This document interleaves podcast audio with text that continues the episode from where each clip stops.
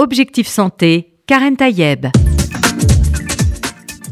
Bonjour à toutes et à tous, j'espère que vous allez bien et que vous êtes en pleine forme. On va parler de bien manger en se faisant plaisir, mais surtout en protégeant son foie. Et j'ai le plaisir d'accueillir le professeur Gabriel Perlmutter. Bonjour. Bonjour. Merci d'avoir accepté mon invitation. Je suis ravie de vous recevoir avec votre nouveau livre Comment protéger son foie pour vivre jusqu'à 100 ans. Ben voilà, ça c'est un beau projet.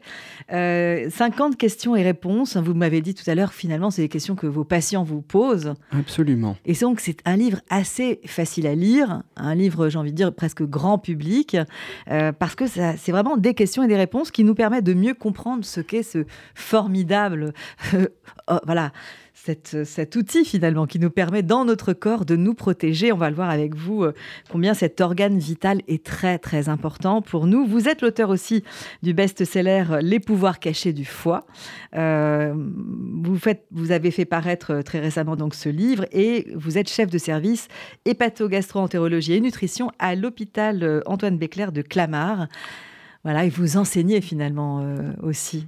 Absolument. Euh, donc je dirige effectivement le service des maladies du foie, du tube digestif et de nutrition dans l'hôpital universitaire Antoine Béclair et je dirige une équipe de recherche sur le foie et le microbiote intestinal, donc toutes les mmh. bactéries digestives qui vivent en nous, qui sont en interaction directe avec le foie. Quand le foie va bien, nos bactéries vont bien et inversement. c'est ça. Et, on, parle beaucoup de ce microbiote de plus en mmh. plus. Hein. On, sait que ça a un lien très très important avec notre bonne santé en général. Absolument. Et ce qui, ce qui va être très intéressant pour vos auditeurs, c'est quand on prend l'origine de foie.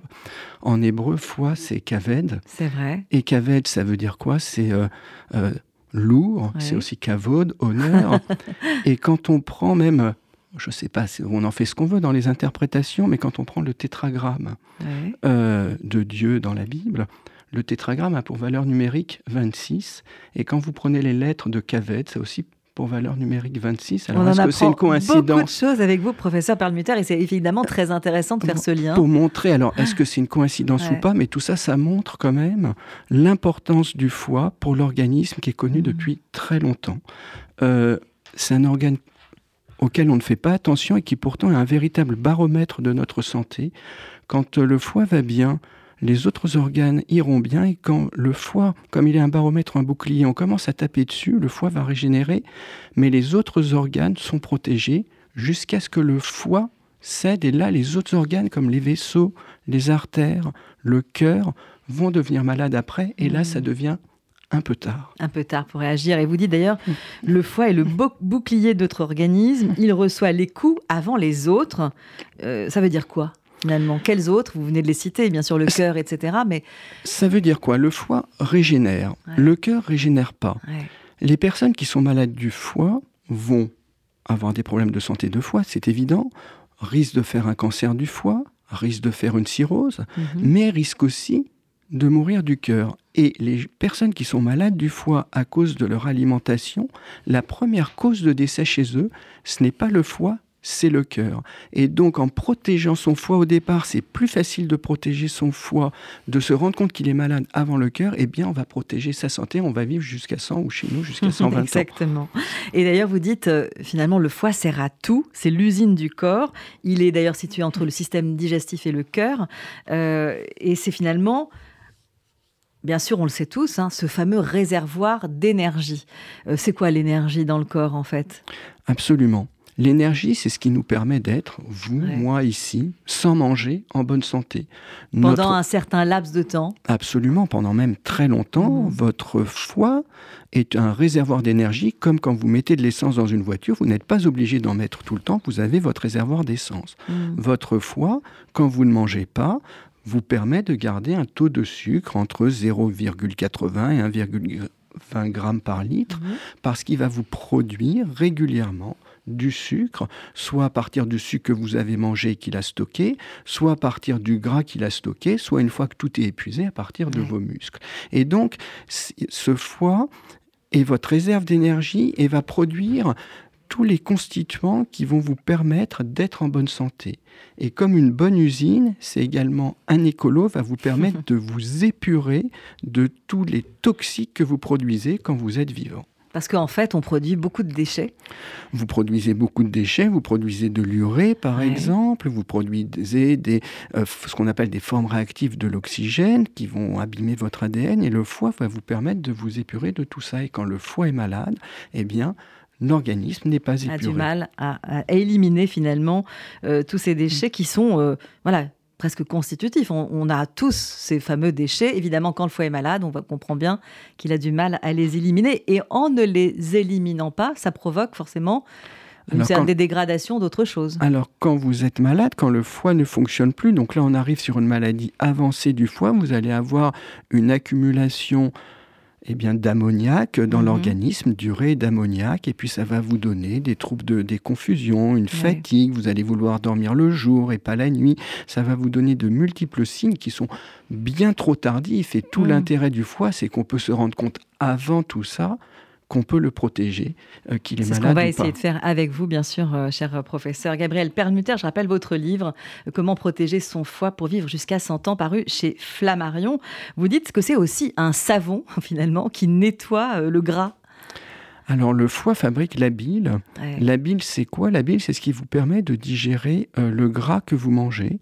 Quand vous, mangez, quand vous mettez par exemple une, une vinaigrette ou quand vous voulez laver votre saladier, eh ben, votre saladier, ça suffit pas de mettre de l'eau. Quand vous faites votre vinaigrette, l'huile va peu flotter un peu au-dessus. Eh mhm. bien, quand vous digérez, c'est pareil. Quand vous mangez, vous mangez votre huile et pour pouvoir la digérer, faut en faire une émulsion avec la bile qui est comme un savon qui fait plein de bulles et qui vous permet d'absorber les graisses. Et ce qui est très intéressant, c'est que ça, c'est longtemps ce qu'on a cru sur la bile, mais la bile a de multiples autres rôles. On le connaît maintenant dans notre organisme. Elle est produite par le foie, modifiée par nos bactéries digestives. Elle vous va nous permettre de contrôler le taux de sucre dans le sang également avec l'insuline, les graisses et pourrait même avoir un rôle sur notre comportement. On trouve même, on le sait maintenant en 2023, des récepteurs à la bile dans le cerveau sans qu'on sache particulièrement le, leur rôle, ce qui montre l'importance du foie dans tout notre organisme et dans tout notre fonctionnement. Alors avant d'aller plus loin dans la façon de manger, hein, c'est aussi le, propos de, votre livre, on entend beaucoup parler de ces fameux euh, régimes euh, sans glucose, ou en tout cas qui luttent contre le glucose, et notamment, je ne sais pas si vous avez lu ça euh, récemment, des personnes qui mangent des salades avec une vinaigrette avant de, démarrer un, repas parce qu'on dit que le vinaigre a un effet euh, important pour finalement nettoyer l'organisme de, tous ces, de, ces, de tous ces gras, etc. Et que ça pourrait être un avantage de commencer par une petite salade vinaigrette. Vous en pensez quoi? Je pense que beaucoup d'amalgames sont faits. Si vous vous sentez mieux quand vous mangez une vinaigrette, avant de manger autre chose, allez-y, mangez votre vinaigrette. Ce qui va se passer dans votre estomac, c'est que tout va se mélanger, va être brassé et manger ce qui vous fait plaisir avant ou après, ça n'a pas une importance. L'ordre des choses n'a pas, une telle importance. Ce qui est important, c'est de comprendre que quand vous prenez, euh, vous parlez de glucose, en mhm. fait, ce qu'on mange, c'est pas du glucose, c'est du saccharose. Saccharose qui va être transformé ensuite. Voilà, c'est que si vous le mangez seul, vous risquez d'avoir un pic de taux de sucre dans le sang et donc un pic d'insuline. Mhm. Ce pic d'insuline va entraîner un processus, plein de processus, mais notamment un processus d'inflammation. Euh, c'est ce qu'on appelle la méta-inflammation pour inflammation métabolique.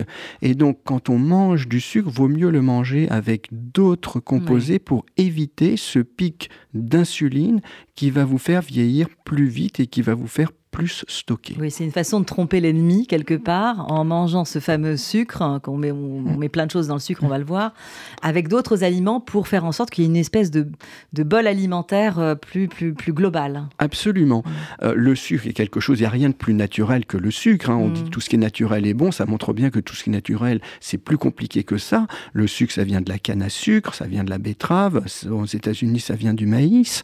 Et donc le sucre, quand il est pris en quantité modérée, il va faire du bien. Le foie peut stocker jusqu'à 75 grammes de sucre. Mhm. Quand on dépasse euh, cette dose-là de sucre, euh, le foie va le transformer en graisse. Il faut bien que les auditeurs comprennent, c'est pas juste le petit morceau de sucre du thé ou du café, c'est tout ce qu'on retrouve dans les féculents, pain, pâtes, les jus riz, de fruits. pommes de terre. Vous avez raison dans les jus de fruits où là c'est du fructose. Ouais. Donc le métabolisme du fructose est différent. Il va d'abord être digestif et ensuite hépatique.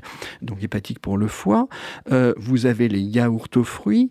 Euh, Mhm. donc dans tous ces aliments-là, vous risquez d'avoir des en fonction de, de sa transformation, en fonction s'il est accompagné de fibres ou pas, du pain blanc, du pain complet, vous risquez d'avoir un taux de sucre trop important qui va s'élever dans le sang, donc un pic d'insuline trop important, et vous allez vieillir plus vite, et vous risquez de ne pas aller jusqu'à 100 ou 120 ans. Alors, quid des faux sucres, ou en tout cas de l'aspartame? Parce que je ne sais pas si vous en avez parlé dans votre oui, j'en parle des livre. faux sucres, bien Voilà. Euh, c'est important peut-être de, de faire le point euh, Alors- avec, après un certain nombre d'années hein, de connaissances et de recherches sur, ce- sur ces faux sucres. Alors les faux sucres, ça a été très bien montré d'ailleurs à l'Institut Weizmann à Rehovot par une Mhm. équipe qui travaille sur le microbiote intestinal. Le faux sucre, donc les édulcorants, sont transformés par nos bactéries digestives, notre microbiote intestinal qu'il soit naturel ou pas naturel, hein, la stevia comme les autres. hein. Beaucoup Ouais. de mes patients me posent la question de la stevia. Et donc, ça va transformer notre microbiote. Nos bactéries n'ont pas l'habitude de ce faux sucre. Et donc, comment ça va être transformé Qu'une fois que, par exemple, une personne prend ce faux sucre, son microbiote va se changer. Vous prenez ce microbiote, vous le transférez à des souris qui n'ont pas vu ce faux sucre, et ces souris vont développer une résistance à l'insuline. Et donc, alors qu'on pense faire bien en Mhm. prenant ce faux sucre pour se protéger de la résistance à l'insuline et de ne pas avoir de troubles métaboliques et de vieillir moins vite, eh bien, on fait juste le contraire. Mhm. Et donc, ce leurre qu'on essaye d'apporter à l'organisme, en fait, on a quelque part tout faux parce que, alors qu'on veut améliorer son métabolisme au sucre, on va l'aggraver. Donc, plutôt que de prendre des faux sucres, mieux vaut prendre, se faire plaisir de temps en temps, prendre un bon sucre si on se fait plaisir quand on prend du sucre, et puis faire attention à côté, parce que si vous prenez du sucre avec à côté par exemple des prébiotiques, des fibres qui vont Mhm. protéger vos bactéries et votre foie, votre organisme va vous le pardonner. Alors justement, les fibres, on en parle beaucoup. Elles ont un rôle euh, évident euh, anti-inflammatoire. Ça a été très bien décrit et c'est de plus en plus euh, le cas. On voit beaucoup de recherches dans ce domaine. Mais euh, justement, comment, comment on, on- on- on- on- on explique cette digestion, notamment par les bactéries du microbiote de, de- de ces fibres? Parce que finalement, les fibres, c'est pas facile à digérer. Et c'est exactement ça. Alors les fibres, c'est quoi? C'est aussi du sucre, hein, Ouais. les fibres. Euh, les fibres, nous n'avons pas dans notre propre cellule les enzymes, donc c'est des petites euh, composés qui nous permettent de les digérer. Mais la nature est très bien faite et le corps humain est très bien fait. Ce sont nos bactéries qui vont digérer nos fibres pour eux, parce que pour les bactéries, quand elles voient ces fibres arriver, le microbiote, elles sont heureuses parce que c'est leur propre alimentation. Elles vont bien se porter, elles vont être plus nombreuses, elles vont être plus diversifiées. Et comme elles vont, comme elles vont être heureuses avec ces fibres, eh bien, elles vont envoyer des signaux au niveau euh, du foie. Il y a plein de types de signaux. Ça peut être des signaux neurologiques, ça peut être ce qu'on appelle des acides gras à chaîne courte qui vont aller protéger le foie. Et nous, dans mon équipe de recherche, on l'a bien montré, par exemple, sur certains prébiotiques, par exemple la pectine de pomme, qui protège le foie euh, de euh, souris. On est en train de le démontrer de personnes qui ont soit une consommation d'alcool trop importante, ou malgré cette consommation d'alcool, le foie va être protégé quand on prend des fibres. Et ça rappelle ce qu'a dit Churchill, hein, One apple a day keeps the doctor away. C'est ça, la Et ça- fameuse pomme. Voilà, une pomme par jour éloigne le médecin. Et également, ça protège le foie d'une consommation trop importante en sucre ou en mauvaise graisse. Et donc, ça montre que euh, tout ça est tout un équilibre subtil et la biologie, la médecine est un équilibre subtil entre ce qui est potentiellement délétère et ce qui va être bénéfique. Alors justement, vous avez cité Churchill et sa fameuse pomme par jour, mais euh, le slogan qu'on connaît toutes et tous, c'est les cinq fruits et légumes par jour. Est-ce que c'est suffisant? Est-ce que ça veut dire quelque chose? Est-ce que les gens ont bien compris ce que ça voulait dire finalement cinq fruits et légumes par jour? Je rappelle que c'est pas cinq fruits plus cinq légumes, mais vous, vous allez, j'ai lu dans votre livre que vous alliez jusqu'à 10 fruits et légumes. Qu'est-ce que vous mettez dedans dans les fameux 10 fruits et légumes? Alors absolument, c'est très important et ça dépend comment on les mange et qu'est-ce qu'on choisit, bien évidemment. Mais oui, si vous prenez 10 fruits et légumes par jour, alors les légumes, c'est quoi? Légumes, c'est justement ce que vous donnez à manger à vos bonnes bactéries, ce qui va avoir ensuite un effet protecteur au niveau du foie. C'est ce que j'appelle les aliments Jedi, euh, qui vont vous protéger. Vous allez avoir, on en a parlé, la pomme avec la pectine de pomme. Mm. Vous allez avoir euh, d'autres prébiotiques, les aliments riches en, inuline, comme mm. ail, échalote, oignon. Et puis vous allez avoir dans les légumes, vous allez aussi avoir euh, les brocolis, les courgettes, les haricots verts. En ce moment, vous aurez les asperges. Et puis dans les fruits, vous allez colorer votre assiette parce que les fruits qui sont noirs vont être très riches en antioxydants qui vont vous protéger. Je pense aux myrtilles, je pense mmh. aux mûres, je pense aux framboises. Y compris aux raisins noirs Y compris aux raisins. Parce que souvent on dit que ce sont des fruits trop sucrés. Absolument. Et c'est là où vous allez faire très attention parce que prendre euh, un jus de raisin ou un jus d'orange, euh, c'est pas la même chose que prendre des raisins ou prendre une orange ou prendre une hmm. pomme. Quand vous prenez un verre euh, de jus d'orange ou de jus de pomme, vous allez mettre trois oranges, trois pommes, vous allez eh enlever ces fameux prébiotiques qui vont vous hmm. protéger, vous allez avoir un afflux de fructose trop importante au niveau de votre tube digestif. Sans les fibres d'ailleurs. Sans les fibres exactement. Votre tube digestif ne pourra pas digérer ce fructose qui va arriver au niveau du foie et vous allez avoir tout le contraire de ce que vous voulez. Comme pour les faux sucres, vous allez générer une résistance à l'insuline. Même si pendant très longtemps, on a entendu dire un bon jus d'orange pour avoir le, faire le plein de vitamines, notamment le matin au petit déjeuner. C'est d'ailleurs euh, souvent dans les, petits petits déjeuners qui sont proposés dans les, dans les brasseries. Euh, le petit déjeuner complet, voilà, les, fameuses tartines avec un peu de beurre, le café et le jus d'orange pressé. Et pourtant, on, on, le sait depuis maintenant un certain nombre d'années, et vous l'avez rappelé à l'instant, professeur Perlmutter, c'est que les jus de fruits, ce n'est pas bon pour la santé en fait. Absolument, mais c'est presque parfait le petit déjeuner dont vous avez parlé.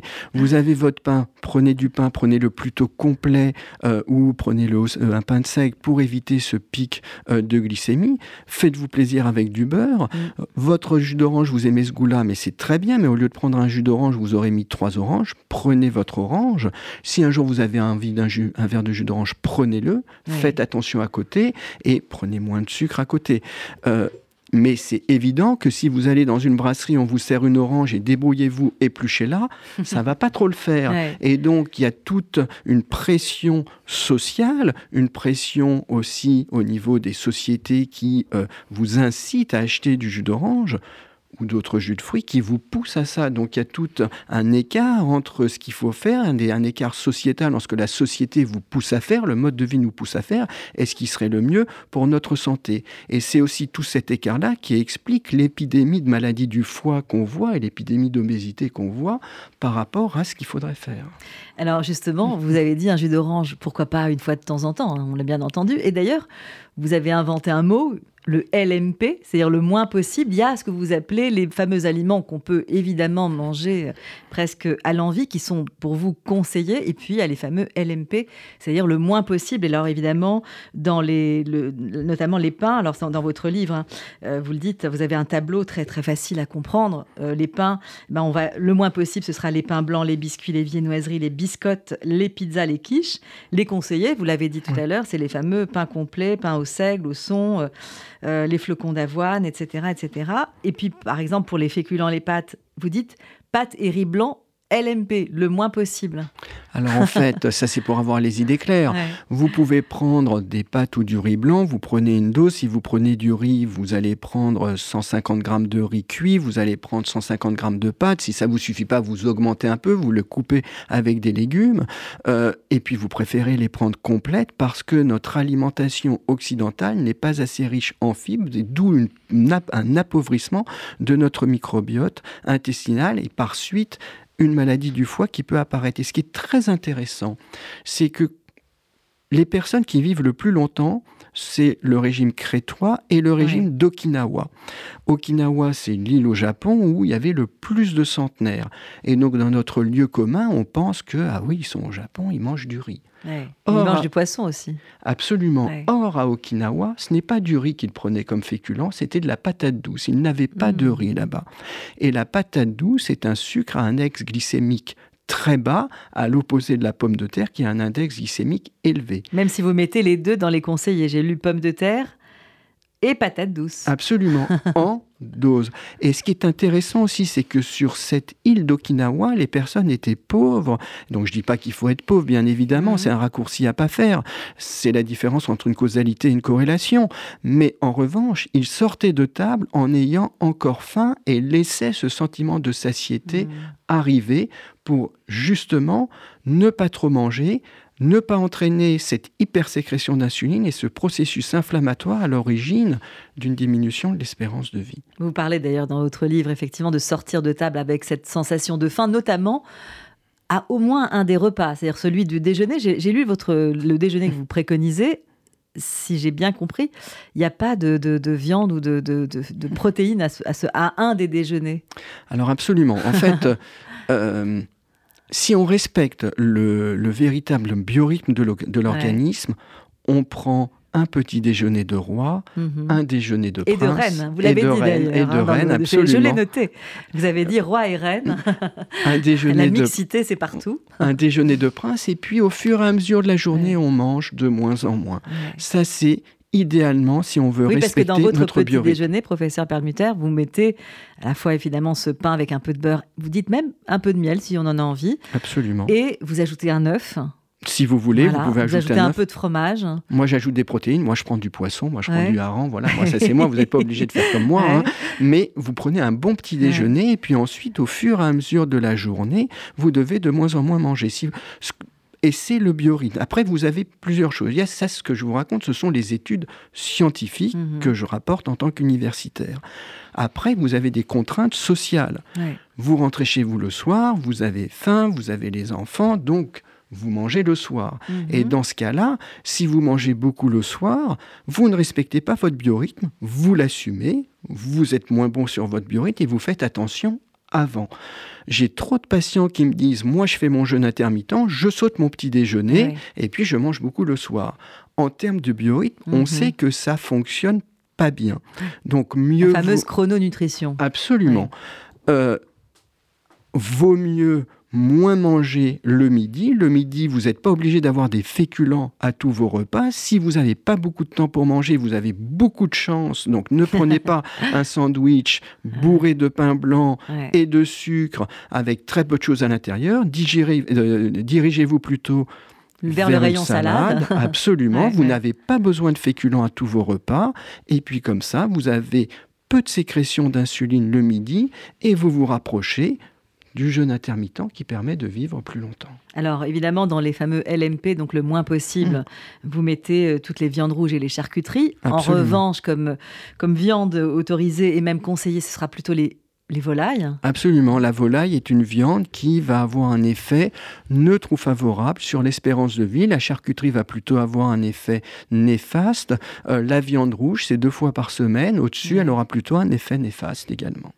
Quand on dit effet néfaste, quel est l'effet sur le foie, par exemple, puisque c'est votre spécialité Alors, quand vous prenez par exemple de la viande rouge et qu'on peut voir aussi dans les compléments alimentaires que peuvent prendre certains jeunes pour augmenter leur masse musculaire, vous allez avoir des acides aminés, par exemple la carnitine, qui peut avoir un effet euh, qui va effectivement entraîner une croissance musculaire et qui, dans son, dans son côté néfaste ou délétère, va en revanche induire une résistance à l'insuline.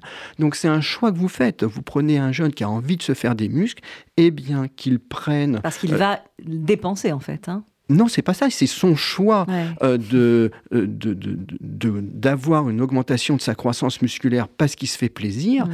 Et puis, eh ben, si ça diminue mon espérance de vie, c'est pas grave. J'assume de diminuer mon espérance de vie. mais ça, c'est important. On pourrait faire un arrêt sur image sur cette, ce que vous venez de dire, professeur Perlmutter. S'il y a des jeunes qui nous entendent ou, des ados ou même leurs parents, mm. euh, ça veut dire que c'est assez risque et péril de prendre des protéines à outrance pour avoir plus de muscles?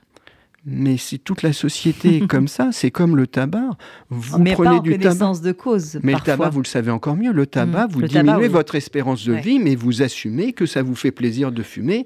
Moi, je présenterai les choses bien autrement. Mmh. Euh, je pense que euh, menacer les personnes d'un risque, ça ne fonctionne pas en termes de prévention. En revanche, euh, si je vous présente les choses autrement et qui reflètent la réalité scientifique, quand vous prenez de la viande, vous allez de la viande rouge trop, de façon trop importante, vous allez abîmer votre foie, vous allez abîmer vos bactéries, vous allez abîmer votre santé. Quand vous prenez de la viande rouge de façon trop importante, vous, vous obliger la planète à avoir des gros élevages euh, d'animaux. Mhm. Or, ces élevages d'animaux euh, sont, par le microbiote intestinal des animaux, des grands pourvoyeurs de gaz à effet de serre, en particulier du méthane, et donc vous contribuez au réchauffement de notre planète. Ce qui veut dire qu'on est dans tout un monde unique où quand vous protégez vos petites bactéries de quelques micromètres, vous, vous allez protéger en même temps votre santé, l'organe le plus gros de votre organisme, et en même temps vous allez protéger votre planète. Et c'est là où on rentre dans une santé globale qui me semble beaucoup plus perspicace en termes de prévention que dire, eh bien voilà, euh, tu prends ça, tu te rends compte, tu vas vivre moins longtemps. Quand on a 15 ans, je pense qu'on s'en fiche encore. Oui. Euh, d'ailleurs, vous dites à, partir de quel âge? Vous parlez même des, des enfants. On, commence à parler, à s'intéresser à son foie dès le plus jeune âge? Et c'est là où il y a une grande injustice sociale, c'est que euh, on sait maintenant que les chiffres de surpoids chez l'enfant et d'obésité ne cessent d'augmenter et ils peuvent avoir euh, chez les jeunes jusqu'à 30%. Et c'est très inversement corrélé au niveau socio-économique parce que ça coûte plus cher de bien manger que de mal manger parce qu'on ne sait pas comment manger, parce qu'on n'a pas le temps, parce que ça va plus vite de faire une pizza euh, surgelée que de faire cuire des légumes. Tout ça, c'est vrai. Euh, et c'est une grande injustice sociale. Euh, voilà, après, c'est toute une éducation à avoir à laquelle j'espère contribuer. Et il est vrai que quand on éduque mieux les enfants quant à l'alimentation, c'est peut-être plus facile après d'aller vers une meilleure alimentation plus tard. Alors comment on fait avec des enfants qui détestent les légumes? C'est souvent le cas. Euh, beaucoup, beaucoup d'enfants préfèrent les pâtes et les frites. Euh, et ça ne change pas beaucoup. Hein. Enfin, évidemment, ça dépend des enfants, mais même dans une même famille, on aura certains qui aiment les légumes, d'autres qui les exècrent. Euh, comment on fait pour leur faire comprendre que c'est très important pour leurs petites bactéries Absolument. Donc le, le but n'est pas du tout d'interdire euh, les sodas, euh, les pâtes, euh, les frites, parce que si vous interdisez, au vous allez faire tout l'inverse. Mhm. Vous allez augmenter le désir. C'est de façon subtile introduire à chaque repas des légumes pour couper le besoin en frites et c'est de, de, l'habituer de façon très jeune et surtout à mon avis, et c'est pas mon avis, c'est de la psychologie de base de ne jamais interdire interdit d'interdire finalement. Absolument. Quand vous interdisez quelque chose, vous allez juste induire à terme le contraire. Et quand vous avez, j'ai des patients qui ont des problèmes de foie, je n'interdis quasiment jamais rien, sauf quand on arrive à une maladie du foie très avancée, l'alcool.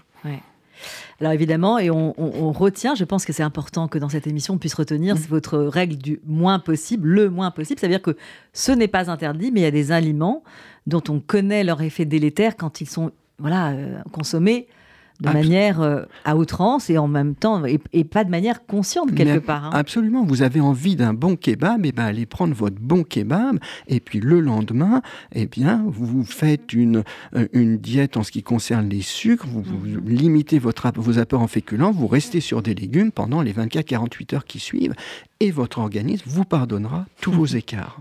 Alors vous nous comparez aux oies Absolument. En tout cas, en termes de foi. Mais alors ça, évidemment, je pense que l'image que vous avez, que vous rapportez dans votre livre, notamment les fameuses oies qui se gavent elles-mêmes, hein, parce qu'on sait qu'elles vont avoir un long parcours de migration euh, et que finalement, elles ne vont pas se nourrir pendant cette période migratoire. Vous avez raison, en fait. Alors, ce qui est intéressant déjà pour comprendre comment fonctionne le foie, le foie qui risque de se gorger en graisse. Le lieu commun, c'est mon foie est gras, je mange trop gras. Et on comprend, c'est évident. Mais comment on fait du foie gras? Comment on rend le foie d'un canard ou d'une oie gras? C'est pas en lui donnant du gras, c'est en lui donnant des céréales, du sucre. Parce qu'on lui donne du sucre et le foie va les transformer justement pour stocker de l'énergie. Le foie ne sait pas stocker beaucoup de sucre. Stocker de l'énergie, sous forme de graisse, comme l'essence que vous mettez dans une voiture. Mmh. La grande différence entre un canard et une oie, c'est quoi? C'est que euh, le canard et l'oie font des grandes migrations de l'hémisphère nord vers l'hémisphère sud, en passant d'ailleurs au-dessus du Proche-Orient et d'Israël, et euh, n'atterrissent pas parce qu'elles ont de grosses réserves en énergie. Ça leur permet de faire euh, ces grandes migrations en utilisant leur réserve d'énergie qui est dans le foie quand nous-mêmes nous gorgeons notre foie de graisse parce que nous mangeons trop sucré, nous restons sédentaires, comme vous et moi ici. Nous ne dépensons pas nos graisses et donc ces graisses vont s'accumuler et à terme être toxiques pour notre foie, à l'origine d'un processus d'inflammation, de cicatrisation et de cancer du foie. Le cancer du foie est le quatrième cancer en fréquence actuellement mhm. en France et on aurait pu penser que sa fréquence diminue parce qu'il n'y a plus d'hépatite virale, il n'y a plus d'hépatite B, il y a un vaccin, il n'y a plus d'hépatite C, il y a des super médicaments. Or, les, gens ne boivent pas forcément de l'alcool Pas forcément de l'alcool. Et quand on a un foie gras à cause de l'alimentation, même un peu d'alcool va aggraver tout ça. Et donc, euh, cela montre que c'est à nous maintenant, puisqu'il n'y a plus ces virus, de prendre soin de notre foie. Alors, en résumé, c'est vrai qu'il ne faut pas manger déséquilibré, on l'a vu, trop de sucre, etc., pas assez de légumes, euh, manger trop, ça aussi c'est pas bon, grignoter, boire de l'alcool et évidemment la sédentarité. La sédentarité, on le voit d'ailleurs avec ces fameuses oies qui font leur euh, trajet sans avoir besoin de, se nourrir puisqu'elles ont déjà fait leur stock. Et donc ça veut dire qu'il y a bien une relation entre l'activité physique et euh, se, débarrasser finalement de ce trop-plein euh, de, de, ce qu'on a stocké finalement dans notre foie. Euh, donc la sédentarité, c'est vraiment pas bon pour la santé et, pas, pas, bon pour le foie notamment. Absolument. Et je voudrais rebondir sur ce que vous avez dit. Si vous avez envie de vous lâcher de faire la fête, mais allez-y, faites-le et vous compensez les 48 heures suivantes. Mhm. Vous voulez un peu d'alcool, mais prenez un peu d'alcool, vraiment faites-le, et puis les autres jours, vous Avec compensez. Modération, hein. Avec modération. mais vous compensez. L'alcool, c'est très compliqué, l'alcool, en termes de médecine prédictive individuelle. L'alcool, dès le premier verre d'alcool, statistiquement, en termes de santé publique, la femme augmente son risque de cancer du sein en même temps un peu de vin de temps en temps, et le vin est béni, euh, nous le savons, euh, un peu de vin va vous protéger, mais les femmes que je suis en consultation qui vivent le plus longtemps ont toutes un peu de vin chaque jour. Parce qu'à côté, il y a une alimentation équilibrée. Donc là, je ne dis pas qu'il faut boire du vin, je dis que tout ça, c'est un subtil équilibre. Euh, qui va permettre à votre organisme d'être protégé. Là-dessus, sur la sédentarité, quand vous êtes sédentaire, vous êtes obligé de fabriquer plus d'insuline pour avoir une même efficacité. Ça veut dire que vous allez créer une inflammation. Et donc la sédentarité va, vous faire vieillir plus vite et euh, va faire vieillir votre foie également plus vite. Ça ne veut pas dire qu'il faut faire du sport, parce que j'ai j'ai trop de personnes qui n'ont pas l'habitude de faire du sport. Si je leur dis, eh bien, allez faire du sport, mais juste je coupe le contact avec eux, je coupe la communication, ils ne peuvent pas faire du sport, elles sont pas bien, elles ont essoufflé, elles sont en surpoids, c'est juste pas possible. Donc, c'est quoi? C'est vous prenez votre téléphone et puis vous comptez le nombre de pas que vous faites chaque jour. Vous en faites, si vous en faites 1000, et eh ben le lendemain, vous en ferez 1500 et 2000 et 3000 et puis vous achetez votre chien et vous le sortez trois fois par jour, comme je fais moi. et donc, vous allez augmenter progressivement cette petite activité physique jusqu'à arriver à 6000 ou 7000 pas par jour. Mhm. Et puis, vous allez arrêter de prendre votre ascenseur, vous prendrez les escaliers et sans faire de sport, vous allez progressivement vous protéger. Mais mhm. dire aux patients qui viennent me voir, eh bien, allez faire du sport, c'est juste un contact qu'on coupe, comme si j'interdisais à mes, à mes patients de manger certaines choses. C'est juste un changement de mode de vie qui est impossible à réaliser. Donc finalement, si on résume, c'est manger le moins possible des choses qui sont pas bonnes pour son foie et peut-être faire de l'activité le plus possible, euh, voilà, comme vous voulez dire, presque progressivement. C'est vrai que quand on entend qu'il faut faire les 10 000 pas par jour, alors qu'on a on travaille toute la journée derrière un bureau et que le soir on rentre chez soi, qu'on fait son, petit souper et son petit ménage, euh, le compte n'y est pas. Absolument. Mais euh, se dire que si on fait 2, 3, 4 000 pas par jour, c'est toujours ça de gagner finalement. Absolument, hein? c'est toujours ça de gagner. Ça, c'est toute la différence entre les contraintes euh, sociales ou sociétales que nous avons et l'idéal que nous devons avoir pour notre santé. Mais entre faire le plus possible et rien du tout, il y a un juste milieu à avoir pour euh, protéger euh, son foie et vivre jusqu'à 100 ou 120 ans. Alors un mot aussi sur le fer, vous en parlez euh, dans votre livre, le lien entre le fer et le foie est évident. justement, on a, on a, besoin de ce fer pour fabriquer les, les globules rouges, hein, et donc on a besoin de ces globules rouges, mais évidemment. Mais comment, comment on, ça, ça, ça, fonctionne, ce fameux fer? Parce qu'on dit souvent cette anémie est liée à un manque de fer. Comment, comment tout cela fonctionne finalement avec le foie? Alors, le fer, euh, comme tout, faut en avoir ni trop, ni trop peu, comme dans la nature. Quand vous n'avez pas assez de fer, vous l'avez dit, c'est souvent des jeunes femmes qui ont leurs règles encore et vont être un peu fatiguées, vont avoir une carence en fer et donc moins de globules rouges. Et puis quand il y a trop de fer, qu'est-ce qui se passe? Bah, Le fer, il rouille. On le sait. Et donc, quand il y a trop de fer, le fer va s'accumuler dans le foie et le foie va rouiller. Il y a même une maladie du foie qui rouille, j'ai lu ça dans votre Absolument, c'est le foie qui rouille, ça s'appelle l'hémochromatose, c'est la maladie mmh. génétique. Donc, c'est un gros mot, hein, la maladie génétique la plus fréquente en France, c'est la maladie du foie qui rouille. Euh, parce que trop de fer. Parce que trop de fer. Et quand le foie rouille, qu'est-ce qu'il fait? Il fait une cirrhose, il fait un cancer du foie. Mmh. Et donc, on dose le stock de fer dans le sang, qu'on appelle la ferritine. Mmh. Euh, et si cette ferritine est trop élevée, il faut se poser la question s'il y a trop de fer dans le foie ou pas.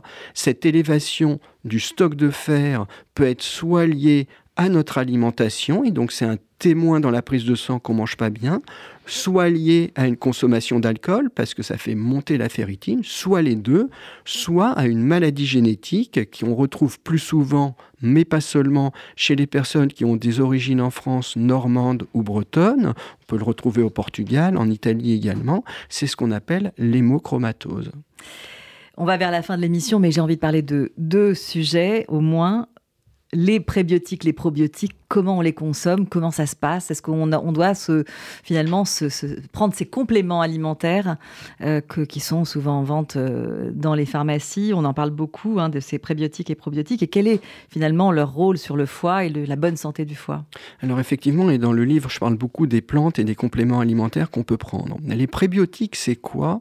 Les prébiotiques, c'est c'est la nourriture de, notre propre de nos propres bactéries que nous avons dans le tube digestif. Et quand vous prenez des prébiotiques, vous favorisez la croissance de nos bonnes bactéries qui par suite vont protéger le foie.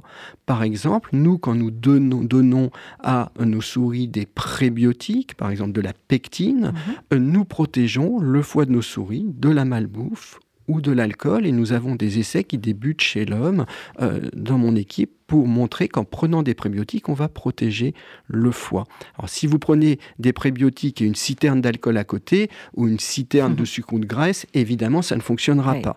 Mais les prébiotiques peuvent aider. C'est quoi les prébiotiques? C'est ce qu'on a dit, ail, échalote, oignon, euh, ça peut être la pectine de pomme, ça peut être des compléments alimentaires à base de fructo-oligosaccharides.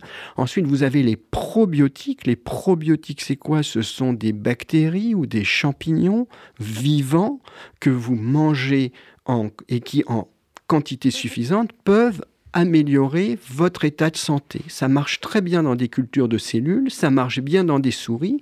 Chez l'homme, c'est beaucoup plus multifactoriel et donc le niveau de preuve est moins important. Les probiotiques, ça se prend par cure parce qu'en fait, ils passent, ils font leur boulot et puis ils sont éliminés dans les selles parce que vous avez vos propres bactéries. C'est comme une salle de cinéma qui est pleine. Si vous mettez d'autres personnes, elles peuvent pas s'asseoir, elles s'en vont. Les probiotiques, c'est pareil. Donc elles font leur boulot, ils s'en vont. Le niveau de preuve, est, ça peut aider chez certaines personnes vous avez ensuite ce qu'on appelle les métabolites, qu'on peut aussi appeler les postbiotiques. Il y a des vrais médicaments là-dedans qui peuvent protéger le foie. Et tout ça, ça mime en fait euh, le rôle bénéfique de notre microbiote sur l'ensemble de l'organisme, y compris sur le foie. Et enfin, un mot sur les détox, parce qu'on en entend beaucoup parler, les fameux jeûnes, euh, mm. les, tout, tout ce qu'on entend sur les fameux détox, hein, même des liquides qu'on doit boire pour se détoxifier de je ne sais trop quoi. Mais est-ce que c'est un mot que vous employez ou pas? Est-ce que c'est un mot, euh, un mot à, retirer de, son dictionnaire euh, de santé ou pas? Alors, c'est Détox, c'est quoi? C'est une image médiatique. Nous nous intoxiquons et donc nous devons nous détoxifier. Euh, cette image n'est pas mauvaise, mais ce n'est pas un terme médical, ce n'est pas un terme scientifique. Scientifiquement, ça ne veut rien dire. Après, si on extrapole, qu'est-ce que ça signifie? Notre mode de vie fait que notre foie se gorge de graisse du fait de notre alimentation. Et donc détoxifier, ça veut dire on permet au foie de consommer cette graisse comme les canards ou comme les oies euh, pour ensuite avoir une meilleure fonction. Comment on fait? Eh bien, on arrête de manger euh, du sucre, des hydrates de carbone, des féculents, et le foie va puiser sur ses réserves de graisse, et puis après sur nos muscles, une fois qu'il aura épuisé le sucre, et au bout de 12, 16, 24 heures, vont être produits par notre organisme ce qu'on appelle des corps cétoniques, ce qui va mhm. nous couper l'appétit. C'est la raison pour laquelle dans les cures, des, cures détox, on n'a pas faim. Ces corps cétoniques vont avoir un effet anti-inflammatoire, anti-cancéreux, antioxydant, et donc nous permettent de diminuer cette inflammation.